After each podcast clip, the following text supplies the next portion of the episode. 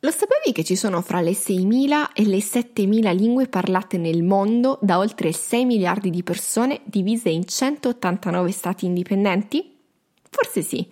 Ma cosa penseresti se ti dicessi che ipoteticamente se esistesse un superuomo capace di padroneggiare tutte le 7000 lingue parlate nel mondo, lo stesso uomo potrebbe sviluppare ben 7000 personalità diverse?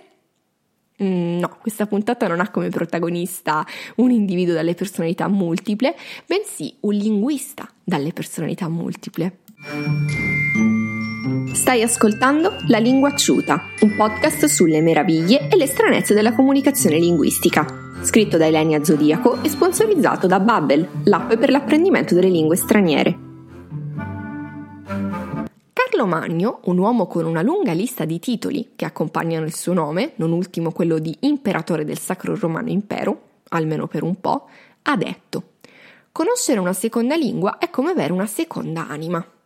Questa è anche la tesi pubblicata sul giornale The Economist, che l'ha battezzata come multilinguismo camaleontico, intendendo il modo che hanno le persone di cambiare atteggiamento a seconda del linguaggio parlato. Assumono così di volta in volta toni e atteggiamenti diversi. È l'altra faccia del bilinguismo. Sembrerebbe che sia il semplice fatto di esprimersi in un idioma diverso da quello imparato da bambino a far emergere aspetti nuovi del proprio carattere. Questa teoria in linguistica prende il nome di Worfianism eh, in eh, memoria del suo ideatore, il linguista e antropologo eh, Edward Sapir Worf che non è altro che una, diciamo, declinazione del relativismo linguistico. Senza scendere troppo nel dettaglio in questa teoria accademica, eh, possiamo fare degli semplici, dei semplici esempi che appartengono alla nostra vita quotidiana. Sicuramente eh, avrete familiarità con l'atteggiamento di chi parla eh, una seconda lingua, ma sentendosi più insicuro in determinate situazioni, finisce per modificare atteggiamento mimando eh, l'atteggiamento e la predisposizione disposizione al dialogo dei propri interlocutori che invece magari sono madrelingua. Lo sappiamo che i poliglotti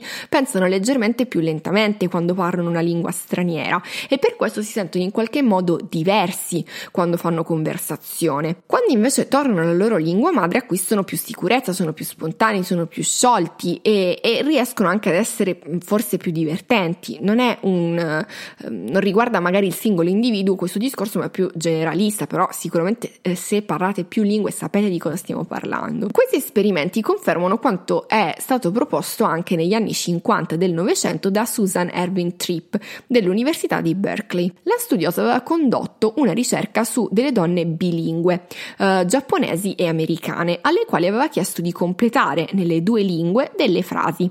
Eh, scoprì che le risposte erano modellate dalla lingua utilizzata o in qualche modo erano influenzate dalla lingua utilizzata.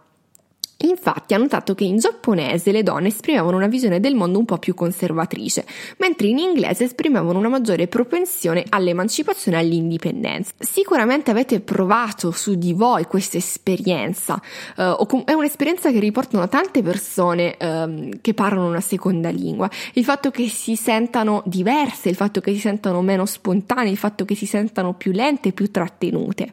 È come se indossassimo dei panni diversi quando parliamo un'altra lingua, è un po' come travestirsi e salire su una sorta di palcoscenico.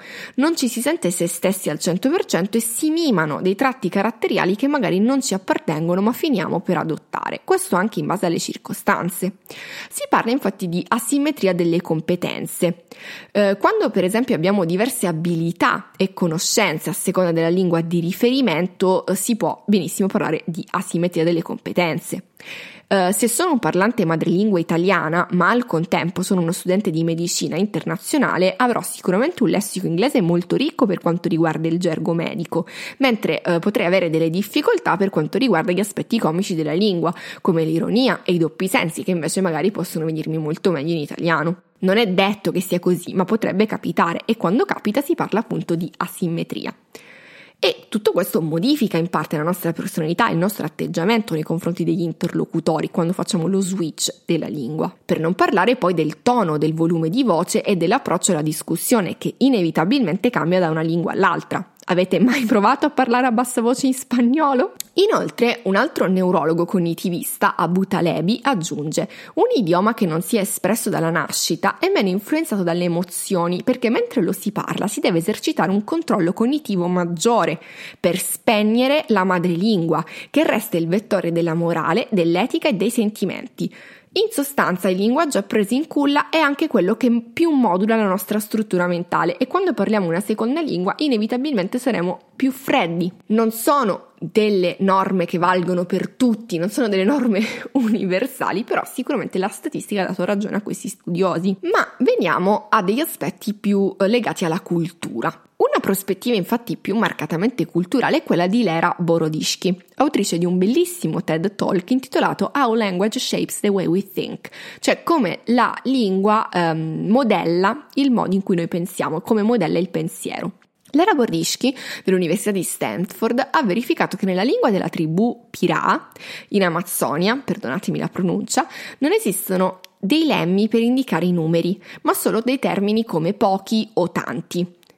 Il risultato è che i Pirà non, sa, non, non, non sanno come tenere conto degli, degli, di quantità esatte e questo ovviamente cambia il, modo, il mondo attorno a loro e hanno anche di, tante peculiarità nel modo in cui ci si sposta, per esempio, di esprimere il modo in cui ci si sposta. Le persone che parlano lingue diverse fanno attenzione a cose diverse, hanno una differente percezione del tempo, per esempio, e dello spazio. Anche la scrittura influisce, uh, se cambia per esempio da sinistra a destra o da verticale a orizzontale, per non parlare del modo in cui certe culture contano o vedono i colori. Avete mai riflettuto sul fatto che in inglese si dica blu per esprimere anche molte più sfumature che invece in italiano più, uh, hanno più vocaboli? Ma forse un esempio più lampante di queste differenze culturali è, uh, proviene dal francese, per cui essere violentati si traduce con uh, se faire violer, come se fosse la vittima stessa a provocare lo stupro. Quindi in qualche modo la lingua ha un'importanza cruciale nel determinare un senso di colpa e un senso di giustizia. Uh, un'altra cosa che è stata eh, fatta notare è che in inglese se un vaso si rompe si sottintende sempre la presenza e la responsabilità di qualcuno.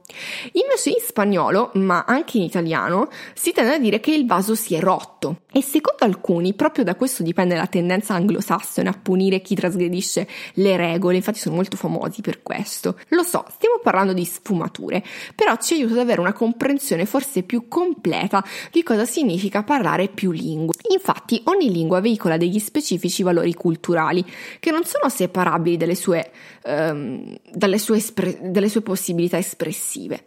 Quando utilizziamo una lingua, infatti, ci orientiamo all'interno di un orizzonte di significati eh, peculiare, eh, singolare e utilizziamo per pensare gli strumenti che quel linguaggio ci mette a disposizione.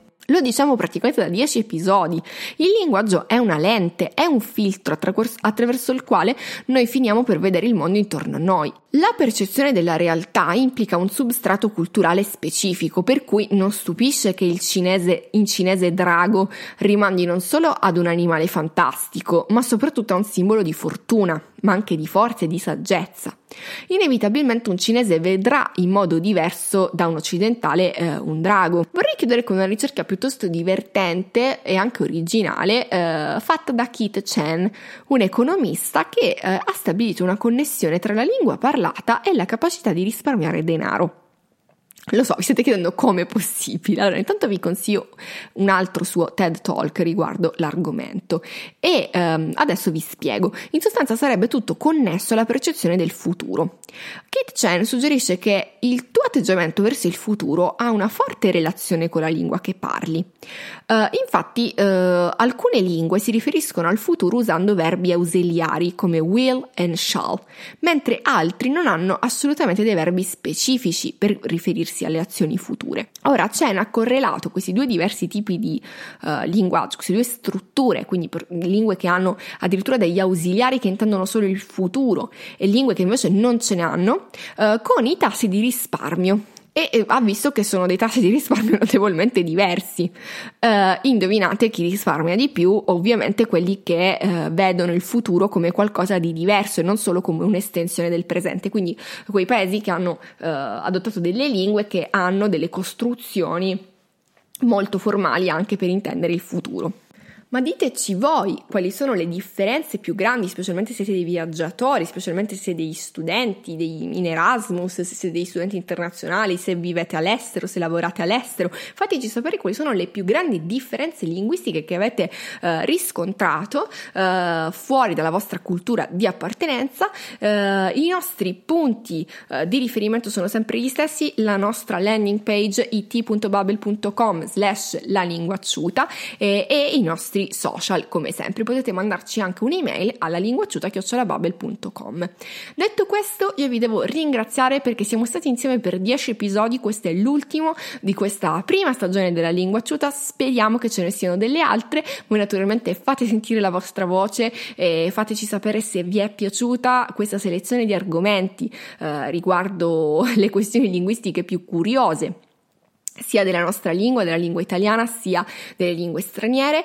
Uh, vi ringrazio tanto per tutte le vostre mail, tutti i vostri commenti, perché uh, vi siete attivati, vi ho visto veramente entusiasti, uh, quindi siamo, siamo davvero felici del lavoro fatto fino a qui. Di nuovo, ancora grazie per essere stati qui con noi e chissà quando ci risentiremo, però speriamo assolutamente presto. Vi lascio con un augurio che è quello di non perdere mai l'entusiasmo verso uh, l'imparare cose nuove e non mi resta che salutarvi. Ciao! thank you